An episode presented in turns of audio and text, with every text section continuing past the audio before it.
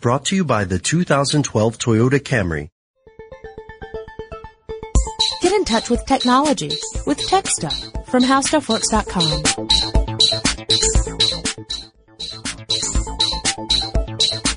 Hello again, everyone, and welcome to Tech Stuff. My name is Chris Pollette, and I'm an editor here at HowStuffWorks.com. Sitting across from me, as always, is senior writer Jonathan Strickland. Hey there. So, yeah, there's been some interesting news about some tech personalities uh, Yeah. lately, uh, as of the time we're recording this, toward the end of November 2012. And, um, you know, we've talked a lot about people who have very strong personalities, people like Bill Gates and Steve Jobs and Sure. um, you know, very, very powerful personalities. They're, uh, they may be friendly, they may be, uh, you know, have thorny, uh, anger management problems or whatever, Yeah. but for the most part, you know, you can see a, a pretty good picture of the person involved. Um, and then there are other people, uh, who you go, wait, What? What? Yeah, um, And yeah. we've, we've had a pretty big one of those toward the end of, the, of 2012. there's a spectrum of uh, of normal, right? Yeah, yeah. Right. There's some people who are further out on the edges of that spectrum. I would say people like Steve Jobs and Bill Gates are a little further out on that spectrum than others because they are very. They were both very driven. Uh, of course, Steve Jobs Yes. unfortunately uh, passed away, but both very driven individuals who were passionate about their interests and Mm-hmm. um, and both reportedly had uh, times when they were not the most pleasant of people to be around. That is true. So so yeah, you've got that whole spectrum thing. Well, that we wanted to talk today about some people who kind of fall outside that spectrum to the point where you'd say, all right, either this person has something seriously wrong going on with them, or perhaps the things that are being reported about this person are putting them in a really bad light. But in any way, they are clearly they're they're in a situation that is not normal, and they themselves may not be what we would call normal. Right. And the first one we wanted to talk about was the one who was in the news recently, is John McAfee. Mm-hmm. And uh, McAfee is a, a guy who's he's been known as being an eccentric for uh, for more than a decade. Yes. Um, but McAfee, he was born in England and raised in Virginia. He went to Roanoke College and got a, a degree in mathematics from that college.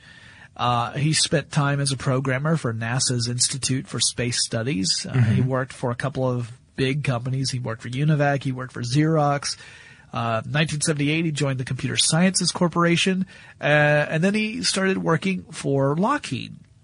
And while he was working for Lockheed, that's when he started to develop the software that he has uh, really become known for. In fact, it shares his name, the McAfee antivirus software. yes. Uh, while at Lockheed, he was uh, he, he became very interested in this idea of detecting and removing computer viruses because they were just really starting to uh, to blossom at that time. We're talking about um, the late '80s, and you know this is before we really get into the eras of um, web. The web doesn't really exist yet. Actually, it doesn't exist yet in the in the, in the 80s, um, and very few companies have access to some of the other internet um, functionalities like you know file transfer protocols or email, although they do exist at this time. Mm-hmm. But he was, he he could see that there was this rise in uh, computer viruses, and that because computers uh, follow directions, there are ways of creating directions that make your computer do things that you don't necessarily want it to do, whether that's uh, completely filling up a hard drive with meaningless information and bricking it, or uh, installing some sort of uh, of, of uh, uh, Trojan program that protects a nasty piece of malware from being detected. He was um, very much dedicated to creating software that would uh, that would find that and remove it. Now, um, it's interesting to note uh, a little bit about his his background, and um, I, I read not too long ago a, uh, a piece from released by Wired called "John McAfee's Last Stand" by uh, Joshua Davis. Yes, they also have a, a an ebook Yeah. available on Amazon that you can purchase. I think it's ninety nine cents, and I think it's a I want to say it's thirteen chapters, something Yeah, like that. yeah. yeah. Uh, it's it's not a, a long, long book, but No. it's it's you know more than an article. Yeah, because uh, apparently this guy from Wired was there for like six months. Yeah. Yeah. Um, but yeah, he he had been, um, you know, as he was working for uh, you know companies like Omex um, in the early 1980s. I mean, he was a, a pretty heavy drug user apparently. Yeah. uh, used cocaine, quaaludes. Um, you know, he uh, he had been a pretty heavy drinker before that, even in his college days. It looks like. Um, and uh, apparently got to a point where he decided, you know, that was it. He wasn't going to do this anymore, and he really straightened up, um, cleaned up. And this was, you know, this was before he he really got the idea to to go in and do this himself, to Yeah. launch his own company. Um, so, and, you know, it's not that I necessarily want to. Uh, smear mud on John McAfee so No. much as I, I think it provides some context for for the kinds of things that happen later on in his life. Sure, and uh, he he made some interesting decisions with that software that he created. One of those was that he uh, decided upon the shareware distribution model. Yeah. which ended up being a very effective way for him to get that software out there on the market. Um, so in '87, he formed um, McAfee Associates, which was essentially in charge of, of creating this McAfee antivirus software. Uh, but it wasn't that much longer. I mean, it was just in '94 when he resigned from the company, and, and a couple years later, he sold his his stake uh, in the company entirely and just completely got away from it. Um, at one point, I hear that he was valued at around $100 million. He himself stated that due to the uh, economic depression and, and downturn and, and all these other issues, that he was reduced to closer to $4 million uh, after that was all over. Although more recently, in 2012, he said that that was probably not entirely accurate. That he may he may in fact have had a bit more than four million dollars. Um, and this is where we start getting into some pretty strange stuff. Um, he one thing wa- was that he was really interested in this this concept of quorum sensing. Now, uh, qu- quorum sensing, especially when it refers to uh, bacteria, is a way of uh, that bacteria have of reacting in a certain manner, and that manner is completely dependent upon how much bacteria is present at that time. So, in other words, if you were to provide a stimulus to these bacteria, they would provide a response that would be based mostly upon how many other uh, uh, uh, instances of that bacteria are present. So if there is X number or greater, it will respond one way. But if it's fewer than that, it will respond a different way. And uh, um, McAfee said that he was doing this in order to try and develop new uh, antibiotics, antibacterial treatments, things that could help humans uh, in a medicinal way. And he relocated to to Belize, which is in Central America. Uh, the only country in Central America, by the way, for which English is the official language. Although, from what I understand, it is not the most prevalent language spoken there. It is, however, the official one. Anyway, he moved to Belize, um, created this uh, lab in his home. He had a, a apparently a pretty large compound there, uh, but he has a, a lab at that compound that uh, was, from what he was saying, all about studying this stuff to try and create uh, better medicines. Uh, mostly medicines that he was looking at. He was looking at a lot of um, uh, natural uh, elements, things that were um, found out in rainforests, things like that, as the the key to these sort of uh, medicines. That's what he was claiming. Yeah, it would seem that his his entrepreneurial spirit hasn't completely left because he's he's done this. He's also uh, even apparently tried to come up with a a sport. Ah, when he was living, trekking. yes, when he was living uh, out in the Southwest. Now this is before he moved to, Belize. Belize, yeah. Um, apparently, um, I, I was listening to a radio report from someone who had been, uh, you know, who had met McAfee more than once. And he said, yeah, I, I want you to come out here and check out this new sport. Apparently, uh, in aero trekking, you're supposed to fly, I don't know, uh, very, very close to the ground. Yeah. Um, the idea is you, you fly very low to the ground using uh, some form of aircraft. It might even be a hang glider with a motor attached to it. Mm-hmm.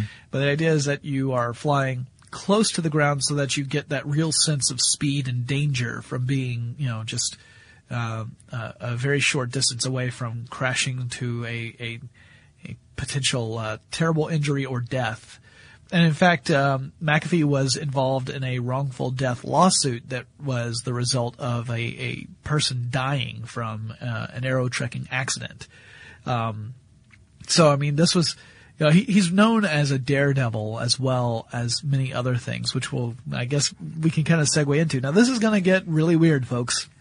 Because here, here's the thing: is that we, there are a lot of different reports. There's what McAfee has said through, or we presume it's McAfee Yes. through various blogs and Twitter account, uh, Twitter messages, things like that.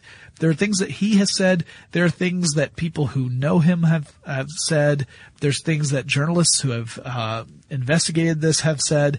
And honestly, uh, we don't have the whole story. Um, It but no doesn't matter, always match up. yeah, no matter who's telling the story, it's weird. Um, Well, So- it is known that the the Belize police have uh, visited him on more than one occasion. Yes, their their gangs unit actually uh, raided his house in April 2012. The gang suppression unit in Orange Walk Town, Belize. They raided his home under suspicion that his laboratory was actually producing crystal meth. That that was in fact what he was interested in making and not um, medicine. And in fact, there are there are journalists, there are bloggers who have said that um, uh, that that McAfee was very active in online discussion forums that were dedicated to drug manufacture, like as in illicit drugs, Yes. or or recreational drugs. Um, Although there is a woman who um, he talked into a job offer to come down and work on uh, medicinal drugs as well. Right. So th- again, this is there are conflicting reports. Right. So, so it could be that these reports that he was the one who was on these recreational drug sites. Maybe that wasn't him. You know, because they they were using uh, uh, pseudonyms. I mean, handles. They weren't. Yeah. It wasn't just him there. Uh, but uh, Gizmodo published a report that very much seemed to indicate that he was one of the people on this recreational drug forum, Right. Talking about trying to perfect a, a, a typical kind of drug that would um, well, it was supposed to enhance his uh, uh, his sexual experiences as well as give a uh, sense of euphoria, and supposedly would create a very uh, gradual and mellow um, come down afterward. So, uh, and and he the the guy who was posting under this name posted a lot about this particular kind of drug. Um, whether or not that was John McAfee, however, is still a question. Right. Now, one of the things that people have said is that the drugs that he was talking about often can create a sense of paranoia in someone who's using those drugs. Right. Now, again, whether or not McAfee was using those drugs is a is a question that's left open. However, I think it's safe to say that paranoia is something he has felt. Yes. Uh, he has he has demonstrated uh, paranoid tendencies. Now, again, there's always that joke: just because you're paranoid doesn't mean they're not out to get you. but we can't really say that. But we can definitely say that he has shown some uh, some paranoid tendencies. One of those is uh, trying to evade the police. Now, as of the recording of this podcast, which is at the end of November 2012, he's still on the run from police in Belize, and uh, the reason why the police are interested in him is that someone who lived near him, uh, Gregory Viant Faull, was found shot dead uh, a few, well, several meters away from uh, from McAfee's property, and uh, Faull and McAfee had a history of some uh, arguments, Yes. some some uh, some disagreements. Uh, one of which was that Faull said that uh, McAfee McAfee's dogs, I think McAfee owned like eleven dogs, but that his dogs were barking all the time, and that was driving Faull crazy. And uh, uh, one of the other issues that happened recently was that several of uh, McAfee's dogs, I think four of them, died of poisoning. Yes. So uh, the implication here, and again, this is all unfolding, so we don't have the full information, but the implication is that perhaps Faull or someone that Faull knows poisoned the dogs, and that perhaps there was an act of retribution against Faull. So uh, when the the news first broke, it sounded like McAfee was not just a person of interest, but a suspect. Uh, since then, Belize police have said, no, he's not a suspect. We just want to talk to him because we want to find out who killed Faull. Mm-hmm. It's uh, possible that perhaps someone around McAfee killed Faull for McAfee, not necessarily on McAfee's command. Yeah. Because as it turns out, McAfee has seemingly started to hang out with some pretty rough customers in Belize. Yep, the photography that, that accompanies the uh, Wired uh, book includes some people with some very large guns. Yeah. The the the stories are essentially. I'm sorry. You go know, ahead. I mean, there's a guns are pretty heavily restricted in Belize Yeah. too. So the story essentially is that it sounds like McAfee has um, formed relationships with several of the the drug gangs in Belize. Now, it may be that he was uh, doing this in an attempt to get hold of materials for his legitimate medical, you know, uh, research. That could be the case. It would not be necessarily the wisest move a person has ever made to get involved with drug lords. no, But that's a possibility. Now, a lot of other people are saying no. What's happening is McAfee got involved with them so he could get the ingredients he needed to make the recreational drugs that he was interested in, which again, we don't know. Um, so, uh, anyway, it's possible that maybe one of these, you know, gang members that he hangs out with committed the murder and it wasn't McAfee at all. So we don't know if McAfee uh, shot Faull or if someone McAfee knows shot him or if it was just some random crime. Uh, that seems that seems the most unrealistic of the various possibilities, but we don't know. Um, so McAfee's been on the run and has been posting, or at least there have been blog posts attri- attributed to McAfee that have posted in his absence that have made things sound even more strange. For instance, that McAfee has been uh, using elaborate disguises to to hide in plain sight. yes, he uh, appeared as a a German um, tourist, basically using profanity and just shouting at people randomly, or uh, uh, tried to. Uh, disguise himself and, and hunch over so that he didn't appear as tall as he normally is, and uh, spoke in heavily uh, accented English, trying to sell trinkets to. Uh, he said even, uh, or this person said he even uh, attempted to sell something to a, an Associated Press reporter who didn't recognize him. Yeah, a wooden dolphin. Yes.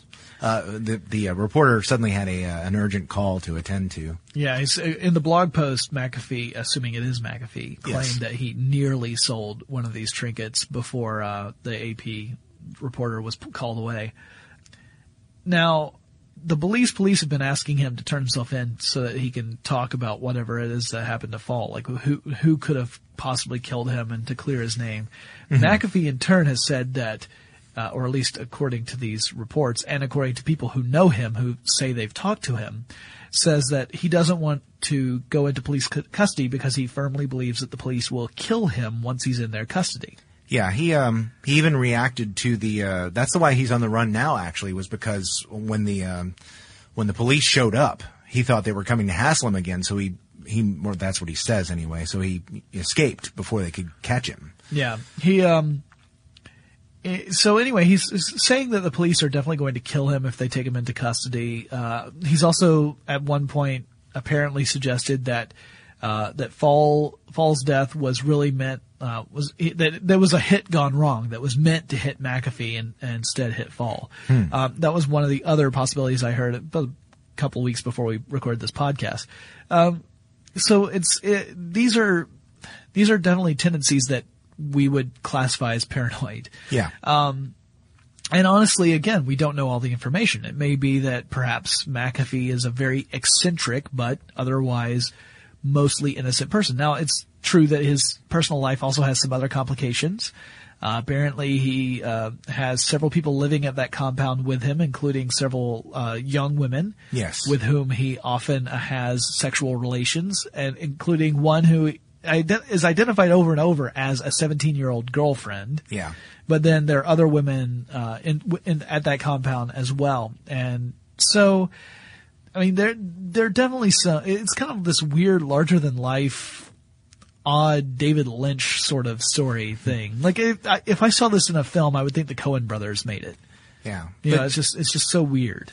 when you think of somebody who has gone down in history as uh, coming up with a very successful tech product.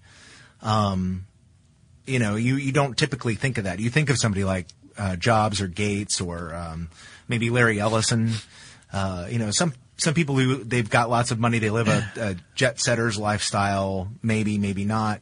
Um, but you don't really typically think of, you know, when you hear something like, well, John McAfee is a person of interest in this murder case, and you really? Right.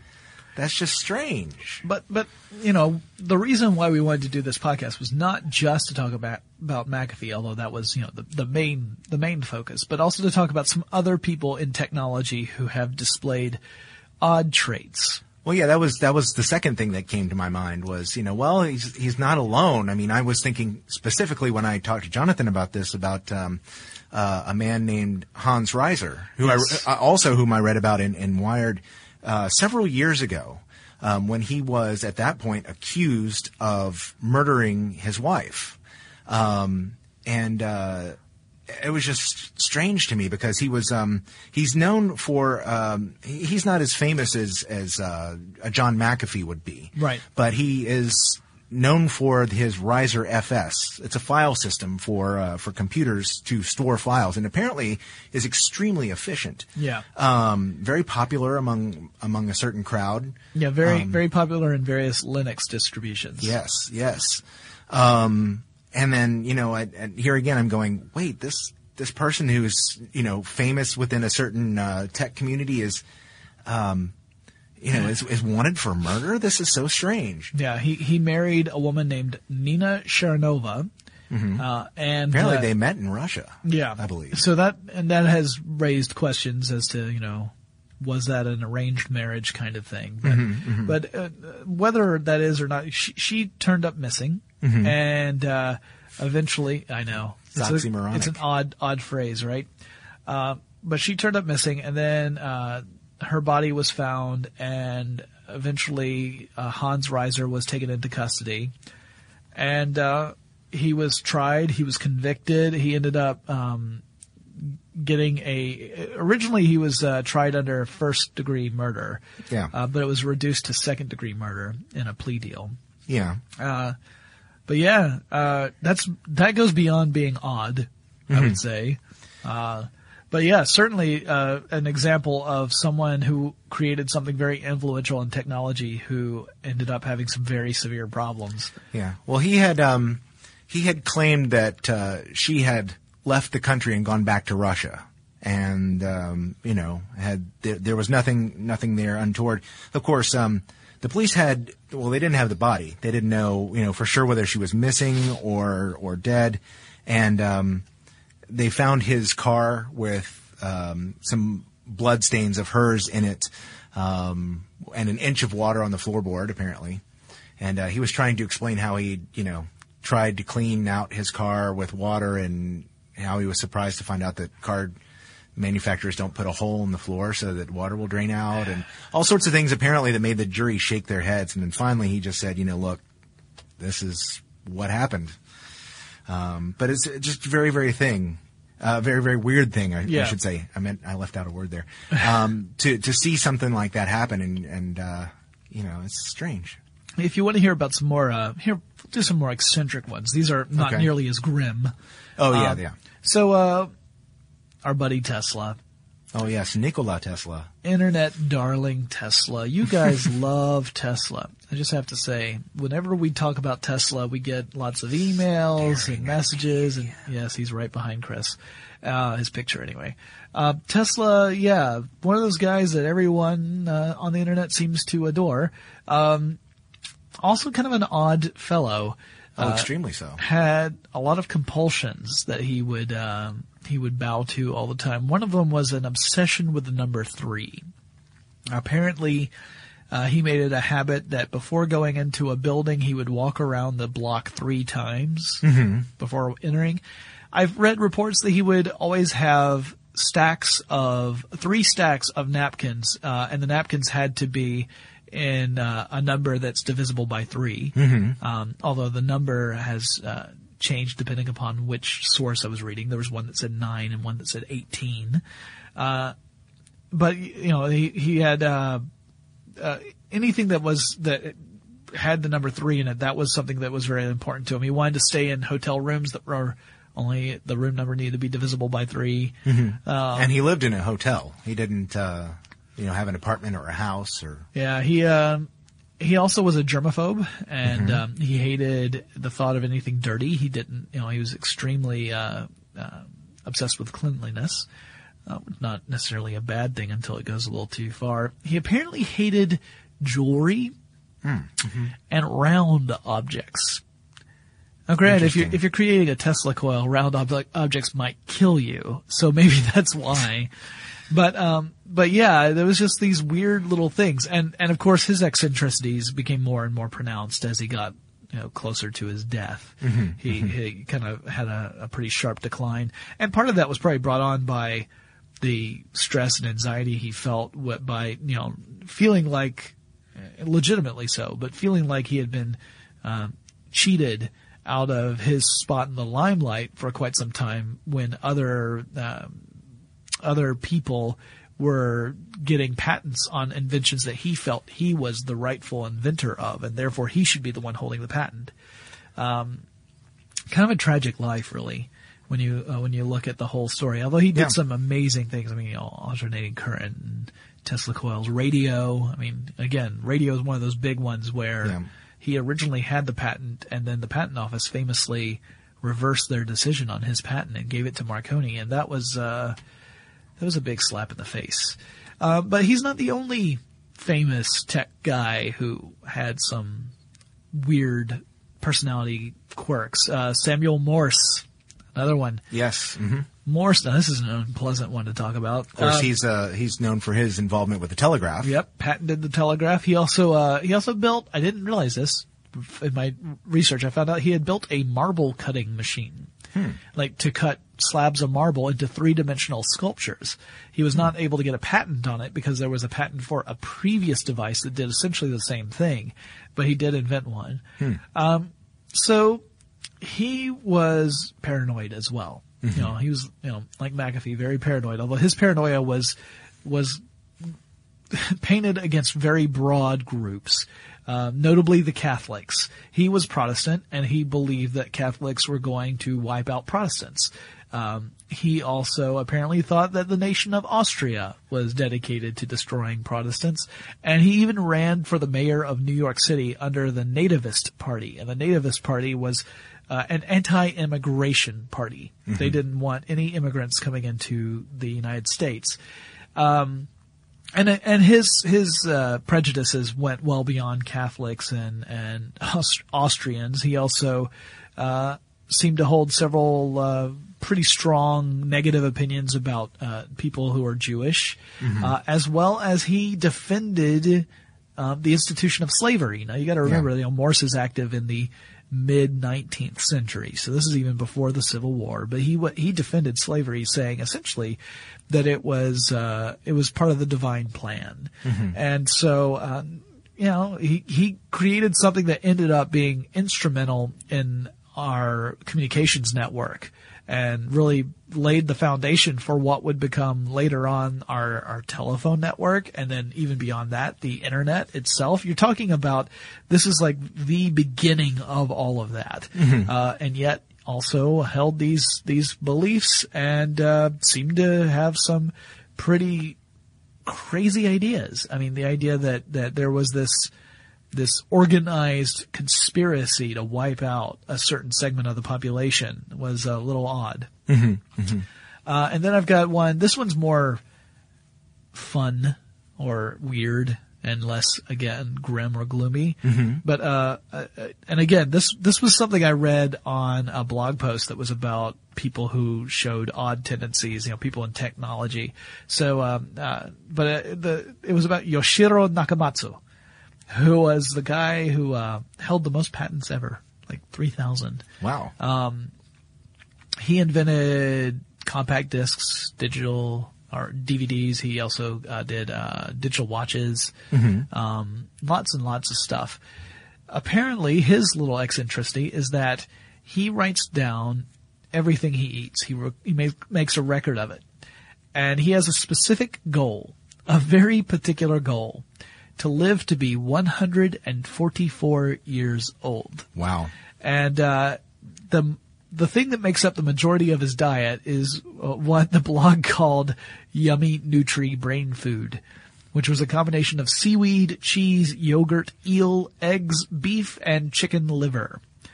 And also, he had a very interesting way of inspiring himself to get new idea, ideas for inventions. Mm-hmm. He would submerge himself in a tub of water and then hold his breath until he could not possibly hold his breath a moment longer. To the point where he said that he was a half second away from drowning. Mm-hmm. And he says it was the depletion of oxygen that is integral for the act of inspiration. Hmm. So that's interesting. I do not recommend that. In fact, I would like to currently say, with all sincerity, don't do that. there are better ways of coming up with good ideas. Well, the longevity um, argument that he makes sort of reminds me of Ray Kurzweil, whom we've talked about before, and who uh, believes that we are reaching the point at which uh, the singularity is very likely to occur. The point where, you know, basically people will be able to, you know, with technological help become immortal. Right. Uh, essentially. And, um, uh, you know, he has been on a uh, very strict um, diet for quite some time and, and taking uh, certain vitamins and things, antioxidants that, that he hopes will preserve um, his physical body until the point where it can be transferred, I guess, to a uh, uh, cybernetic state. But um, you know, that's one of those things where you think of um, Kurzweil and all these things that uh, he's done in, in terms of um, uh, learning technologies and uh, music, and you know, you hear something else and you go, "Well, that's that's kind of unusual." But um, you know, again, that's that's more of a that's sort of fun and not so uh, not so deep. Jonathan's got an unusual look on his face. Did you find something else? I was just looking at some other things Nakamatsu has done. Oh, okay. Apparently, he has a million dollar toilet room made completely out of gold Okay. that then. helps him think better. Whatever Uh, helps, I suppose. And he has a vertical moving room in his house, which you must not call an elevator. Yeah. Yeah. Um, also, a lot of his inventions are kind of those wacky inventions, like the patent stuff that he's got. Not all of the patents are um, necessarily uh, things that you would think of as being actually useful. So, you know, it's kind of uh, the Mr. Popeil of Japan, apparently. Pocket fisherman. Yeah.